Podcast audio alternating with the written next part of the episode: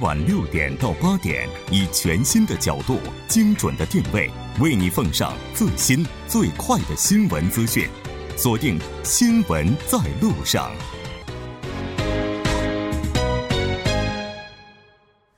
好的，欢迎回来，了解最新热点焦点。锁定调频一零点三，新闻在路上。稍后是广告时间，广告过后马上回来。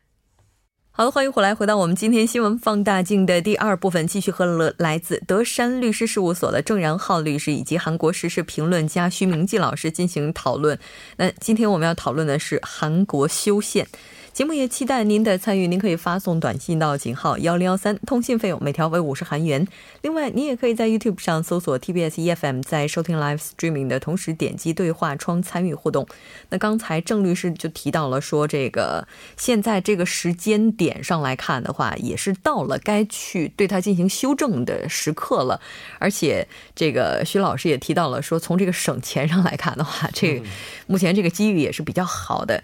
我们看到有这样一种说。说法就是，随着韩国民主化程度的加深，现在在韩国就这种独裁者出现的可能性是越来越小了。就为什么可能会有这种说法呢？这个首先我提一个问题，嗯嗯，这个刚才说的这个民主化和长期掌权，嗯，实际上没什么关系的啊，是两码事儿。对，您看这个德国啊，还是其他这个先进发达国家的的总理啊。那你练十年、十五年的多得很呐。但是他们跟这个没有民主化的国家嘛，这是没有这样的概念。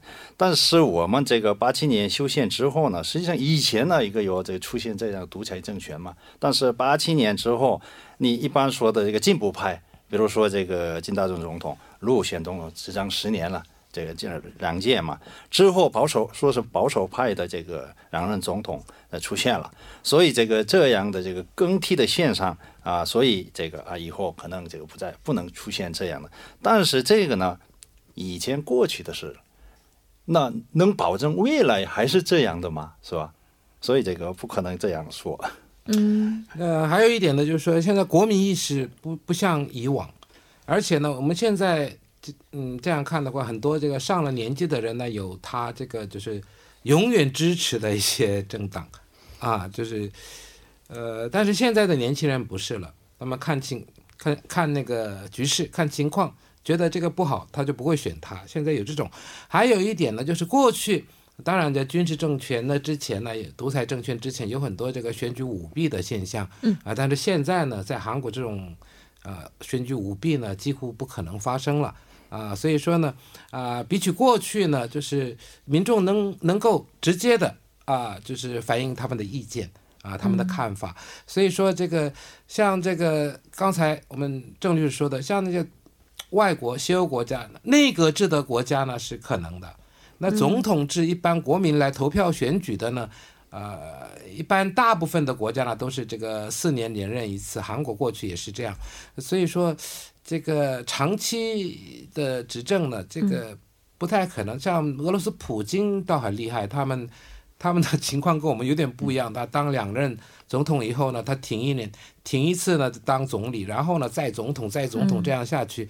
呃，这个情况在韩国发生的可能性，我看是呃几乎应该是没有吧。对。以后，这郑律师，呃，这次这个修改案当中啊，还是出现这个问题，嗯，连任制。还是重任制问题，嗯，这有什么区别啊？当然是连任制的话，连续两届啊，就自动延长，是而不是自动延长。我这个通过选举，我这个这次总统，嗯，我下一届可以这个出马参加。啊，但是我下一届失败了，然后再下一届能不能这个？这个出马？啊，这这个问题啊，这个这个是重任制，就是连任制不一样。好像是连任有重任没有提吧？对，这次重任不行，还是只有连任。嗯，就是简单的说，就是干四年，嗯。啊，如果你失败了，你就完了。如果你干四年再连任得成成功了，那就八年，嗯，就这样，再没有了。就不能在这个什么十二年再继续这样四年四年下去，就这样，就最长八年。好像是这个俄罗斯普京不是这样吗？普京这个两届总统之后再下来这个这个当总当总理，总理之后再上来这个这个总统这样。俄罗斯那情况可以，对，韩国他那是钻宪法的空子吧，也算。其实那梅德韦梅德韦杰夫啊，可以说是，可以也可以说是普京一手提拔的。有人说他是是义子怎么样？所以说，呃，给他呃那个做一次，然后他当做，其实实权呢一直掌握在普京的手里，所以说他当总统当总理，其实他都他都是我、嗯啊。其实韩国这情况的话，确实跟俄罗斯是完全不一样的，这是两种不一样的这种体制模式哈。但是我觉得今天郑律师也是打破了很多人的一种想法，我们都觉得韩国是因为民主化的程度越来越高，所以说出现独裁者的可能性越来越低了。那这么看来，他还完全是两码事儿哈。那在现阶段的话，刚才徐老师也提到了说，未来韩国应该是不太可能会出现这种独裁的这种情况了。那目前情况来说，这个不会，但是情况可能就有可能会变的余地。为什么呢？我们面临的情况，比如说经济方面呢，还是有这个外部的一个势力，有这个攻击来的这样的有特殊情况的话，不得不这个出现这种情况。嗯现在我看来，整个世界，你看美国还是俄罗斯、日本呢，还是中国，包括包括在内，所有的国家这是右倾化啊。以前这个民主化的这个这个潮流啊，慢慢这个退化。嗯，这这应该是一个全球性的趋势吗？呃，我们很难对它做出一个判断。但是不管怎么样啊，其实提到这个总统连任的话，它还是存在一定风险的。比如说在此前的话。呃，任期五年是吧？这是五年，但如果要是他连任失败了，这就变成四年，还少了一年。我们就说韩国总统本来这五年能干的事儿就挺少的了，很多政策都只能看到一个开始，看不到结尾。这要四年的话，如果连任失败的话，这应该负面影响会更大吧？那你就要好好干了。你要再想连任的话，那嗯一般呢，呃，很多国家，就包括韩国过去在内，都是所谓的五年规划很多，嗯，什么经济发展，但是中国也是一样嘛，嗯，对吧？所以说这个为什么要五年，这个我也不太清楚，但是呢，他们定的是五年。那么韩国呢，当然，啊、刚才我们主持人也说了，这个政策啊、制定了要开展了，那么还还没见到尾儿啊，你就下来了，这个也是一个问题，不是啊、但是呢。啊、我觉得说政策呢，你可以，当然有的是长远的政策，那最好是呢下一任政府一起合作。当然，如果是你自己啊、同样的党派的人士呢当选了下一任的总统的话呢，那这个就比较好。啊、如果不是像过去现在都是十年的话，就更更迭一次嘛政权。那么这样的话呢，可能这个连续性呢可能会受到一些影响。但是呢，好的政策呢，啊、我想不论是执政在野。啊，如果是这个政策很好，那么就要推行下去，呃，不然的话，那那个有人说了，八年也不够啊，那干脆这个十年、二十年好了。所以说这个没完没了的事情，所以说五年、四年，其实这个并不是很重要的事情，就在于人为。所以说啊、呃在一个制定一个政策以后呢，希望这个执政在野都能觉得说不错，都能一起齐心合力的来推动的话呢，我想这个政权交接这个四年五年没有什么很大的关系。其实，在八七年刚刚改线的时候，那个时候如果要是就是讨论说，哎，未来我们要改线的话，应该允许连任什么的，可能大家在感情上是很难接受的，因为阴影毕竟太深了。嗯，现在过了三十多年，那根据目前整个经济发展的情况，包括政策走向，这改线也确实是差不多到这点儿了。那不管怎么样呢，这个推动的同时啊，可以说各方也都是比较欢迎的，可能就是在一些细节问题上大家谈不拢的问题哈。嘿，但这时候自由韩国党蹦出来反对了，他为什么反对呢？这是应该的，这个 应该反对一下应该的啊。为什么呢？这个自由韩国党来说呀，这次实际不太好，不好。嗯。呃，为什么呢？本来这个总统的这个支持率高哦，这么个情况下，加上最近南北还是这个北美对话的局面来看，更这个给他们带来是问题的啊，是不是问题的这个不利的环境啊？呃，所以他们来说，尽可能拖延时间啊，先过这个地方选举之后哦，等待好的时机，有这样的想法。但是青瓦台来说，这个执政党来说，呃，不一样了。嗯啊，执政党现在这个最好的时机了，支持率这么高啊，网上这个发表这个南北还是北美对话之后，它也是支持率再提高了，是吧？啊，七十百分之七十多了啊，就是正好时间争争取这样的机会来修改宪法。但是那个执政党来说，没想到的是，他们以为自己的原因说是民主平和党和正义党也表示反对。嗯啊，所以他们来说很糟糕啊，就后院起火了。哦，对对，后院起火哎，怎么后院就起火了呢？这为什么呢？这个原来啊，这个说是醉翁之意不在酒，这个其他野党来说有其他目的。对他们来说，真正的目的不是争权，争取这个分权是总统制。嗯，他们通过这个机会。啊，他们这个他们的面临的最大的问题是什么呢？不能得到相这这按照得票数相应的这个议席，嗯。啊，所以这样如果选举法选举制度这个修改的话，他们可以同意这样了，嗯，所以不知道他具体的这个意图怎么样啊，但是还是他这个三个野党正在反对这样的这个修宪案。所以他们来说，一定要这个解决这个问题之后，可以进行下去了。啊，这一点呢，我们说这个联动型的这个比例代表，嗯，对吗？就是说你这个这支持率是多少的话，按照这个来分配这个就是这个议席嘛，嗯，啊，这样的话呢，像正义党了，像这些政党过去这个就政党的支持率还算。不错的，所以说呢，想在这边还有一点呢，他们为什么要主张这个分权型的总统？为什么要国会来选这个总理呢？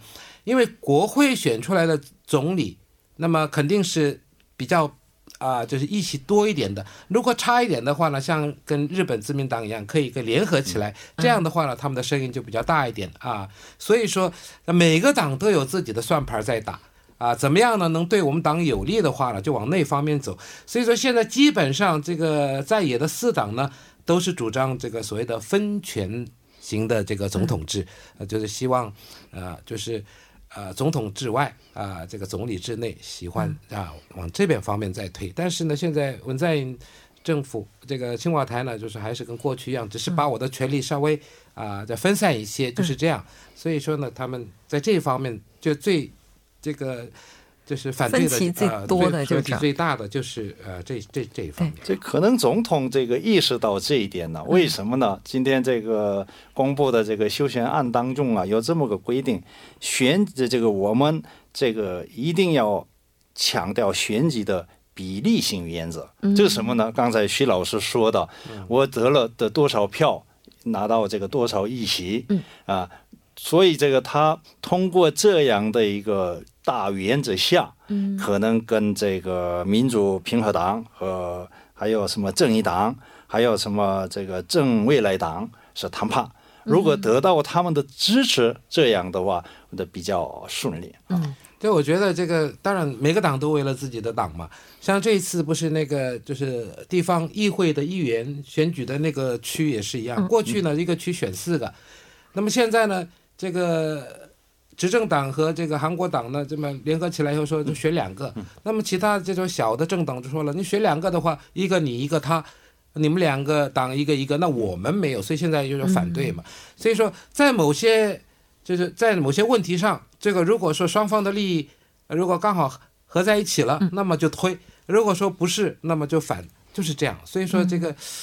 要大家都满意，这不是那么容易的事情。这个这很难出现一部法律让所有的人都满意，这不可能。目前就是一个拉锯战，就是看他大概到什么时间点能够出来一个结论哈。哎，各方不管这个党的大小，都希望能够在这个修宪当中拿到一份比较公平的这样的利益哈。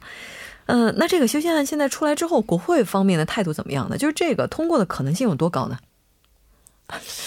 我我其实，在想的就是，既然各党现在朝野之间的态度都不一样哈，在国会的话，是不是通过的概率会更低啊？韩国党民主韩国党的党代表啊，洪准标啊，他昨天他说了一句话，嗯，就说你只要是我们党里面的议员，你去参加那个那个到国会去参加那个会议的话，嗯。全部除除籍啊，除党啊，啊，啊，就是说干脆就是说，我们因为这个，如果是真的要投票，要三分之二嘛，国会议员在职国会议员三分之二。如果韩国党不参加的话，那根本不可能啊，不可能的事情。其他在什么其他的党都去了，韩国党不去的话，那这个也就不行。超不过啊三分之二超绝对啊，超不过三分之二。啊，现在这个执政党来说，这个破釜沉舟，这个在野党来说拖延战术，互相是就展开垃圾战嘛。嗯。呃，但是我们的这个角度，我们国民的角度来看呢，他们是政治博弈而已，没什么，嗯他们的眼里肯定没有我们国民呐。啊，所以我们这个我们国民通过这个票来证明我们的伟大性，这个是必要的。啊，对，这点很重呃，要。这是总统和执政党来说，刚才我们提过了，这个这趁热打铁是必要的。对为什么呢？这个这过去这个机会了，以后呢肯定嗯很难很呃很难，这机会不多。如果有机会也好，但是那个时候他们的这个要求、他们的主张反映的程度越来越低，所以这个理解这执政党的态度。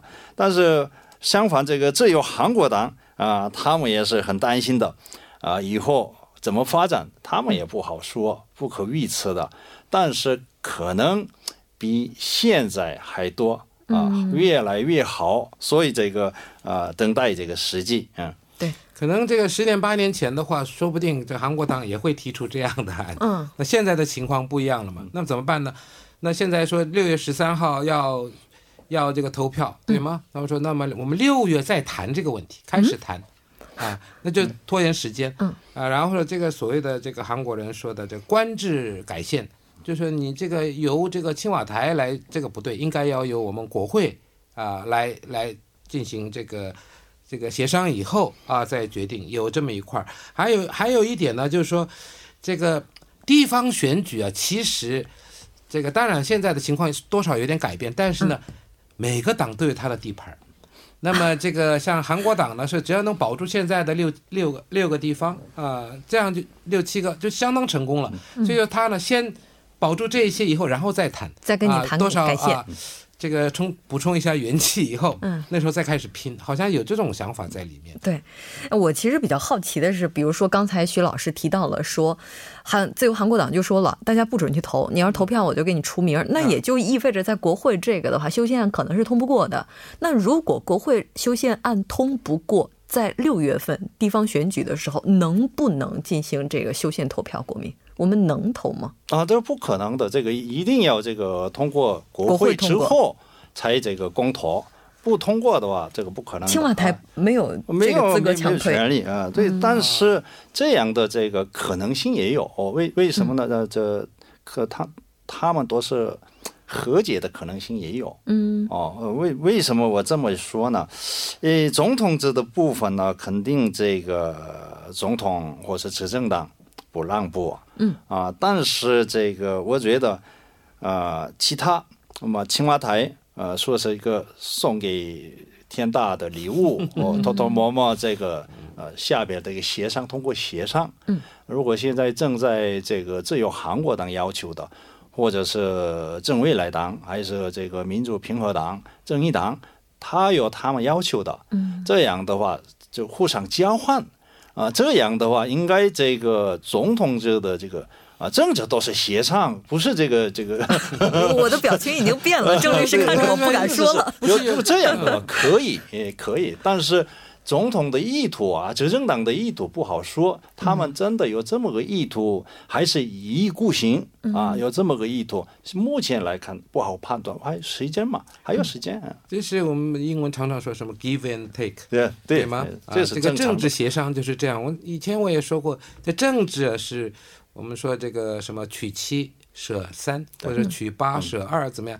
反正你要谈嘛，还是谈。那这个呢，现在是这个青瓦台提出来了，嗯那二十六号他就要就要就要提交国会了嘛。对，那么那个时候我们还有一一段时间可以再讨论嘛。那个时候呢，在经过台面台下的一个这个交涉，啊、这个当然以目前的情况大、这个大轮廓来看的话呢，好像这个就是可能性并不太大，我看起来是这样，但是呢，这不一定的。谈判呢是怎么样？我们没想到说这个南北韩会举行首脑会谈，什么美国北，这个是没想到的，会发生了。所以说，呃，政治也是一样，没有永远的敌人，也没有永远的朋友。所以我想，这个。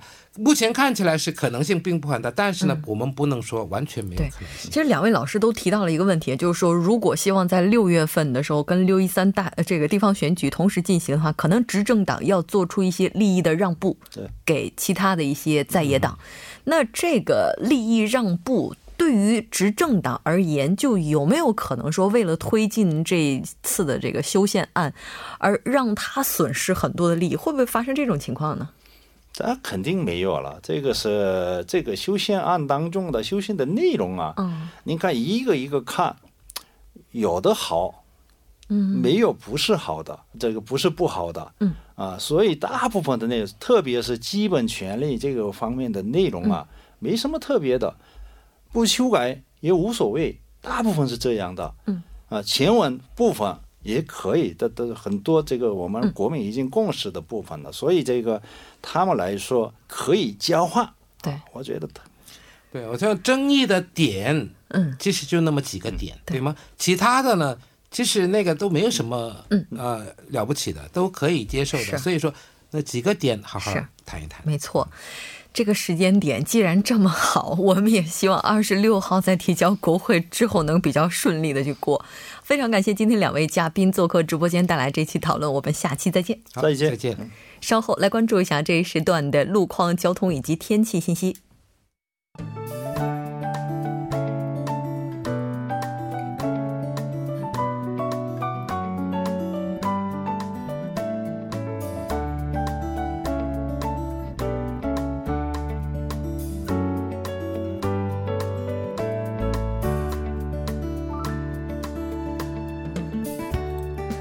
晚间七点五十三分，依然是由程琛为大家带来这一时段的路况及天气信息。继续来关注晚高峰时段首尔市的实时路况。第一条消息来自江边北路九里方向汉江大桥至铜雀大桥这一路段的二车道和三车道上呢，刚刚发生了追尾事故。受事故影响，二三车道正在进行交通临时管制，暂时无法通行。请来往的车主们参考相应路段，安全驾驶。减速慢行。好的，最后我们再来关注一下天气。预计未来的三天气温将会一路的攀升，到本周末呢，中东部的局部地区的最高气温将会升至二十度以上。好的，一起来关注一下首尔市未来二十四小时的天气预报。今天夜间至明天凌晨晴，最低气温二度；明天白天晴转多云，最高气温十三度。好的，以上就是今天这一时段的天气与路况信息。我们明天见。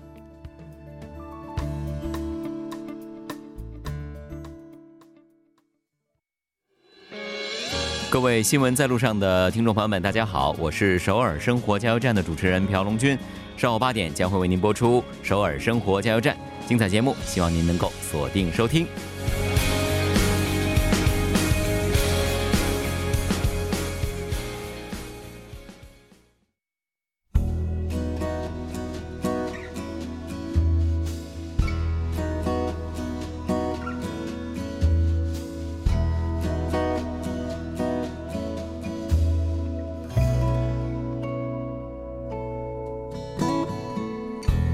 好的，到这里我们今天新闻在路上两小时的节目马上就要接近尾声了。最后依然为您送上我们今天的结束新闻：授人以鱼不如不如授之以渔。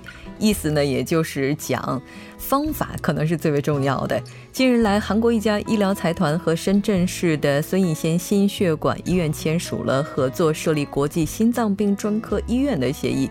成为了韩国首个进驻常住人口达一千两百万深圳市的医院。有关的负责人也说了，比起简单的在外国设立医院，应该更加着重于传授医疗技术，来防止感染以及医院管理系统提升等等这些软实力的传播。韩国和中国两国的交流从很早开始就已经有了，两国之间领导人的交流，再发展到文化交流，再到医疗技术这种软实力的交流，那相信也会为进一步推动两国之间的合作起到助力。未来我们也期待在更广的领域有更多的一些交流。非常感谢您的收听，节目组制作人范秀敏，作家金勇隐约，感谢您的陪伴。我们明晚同一时间依然在路上，我是木真。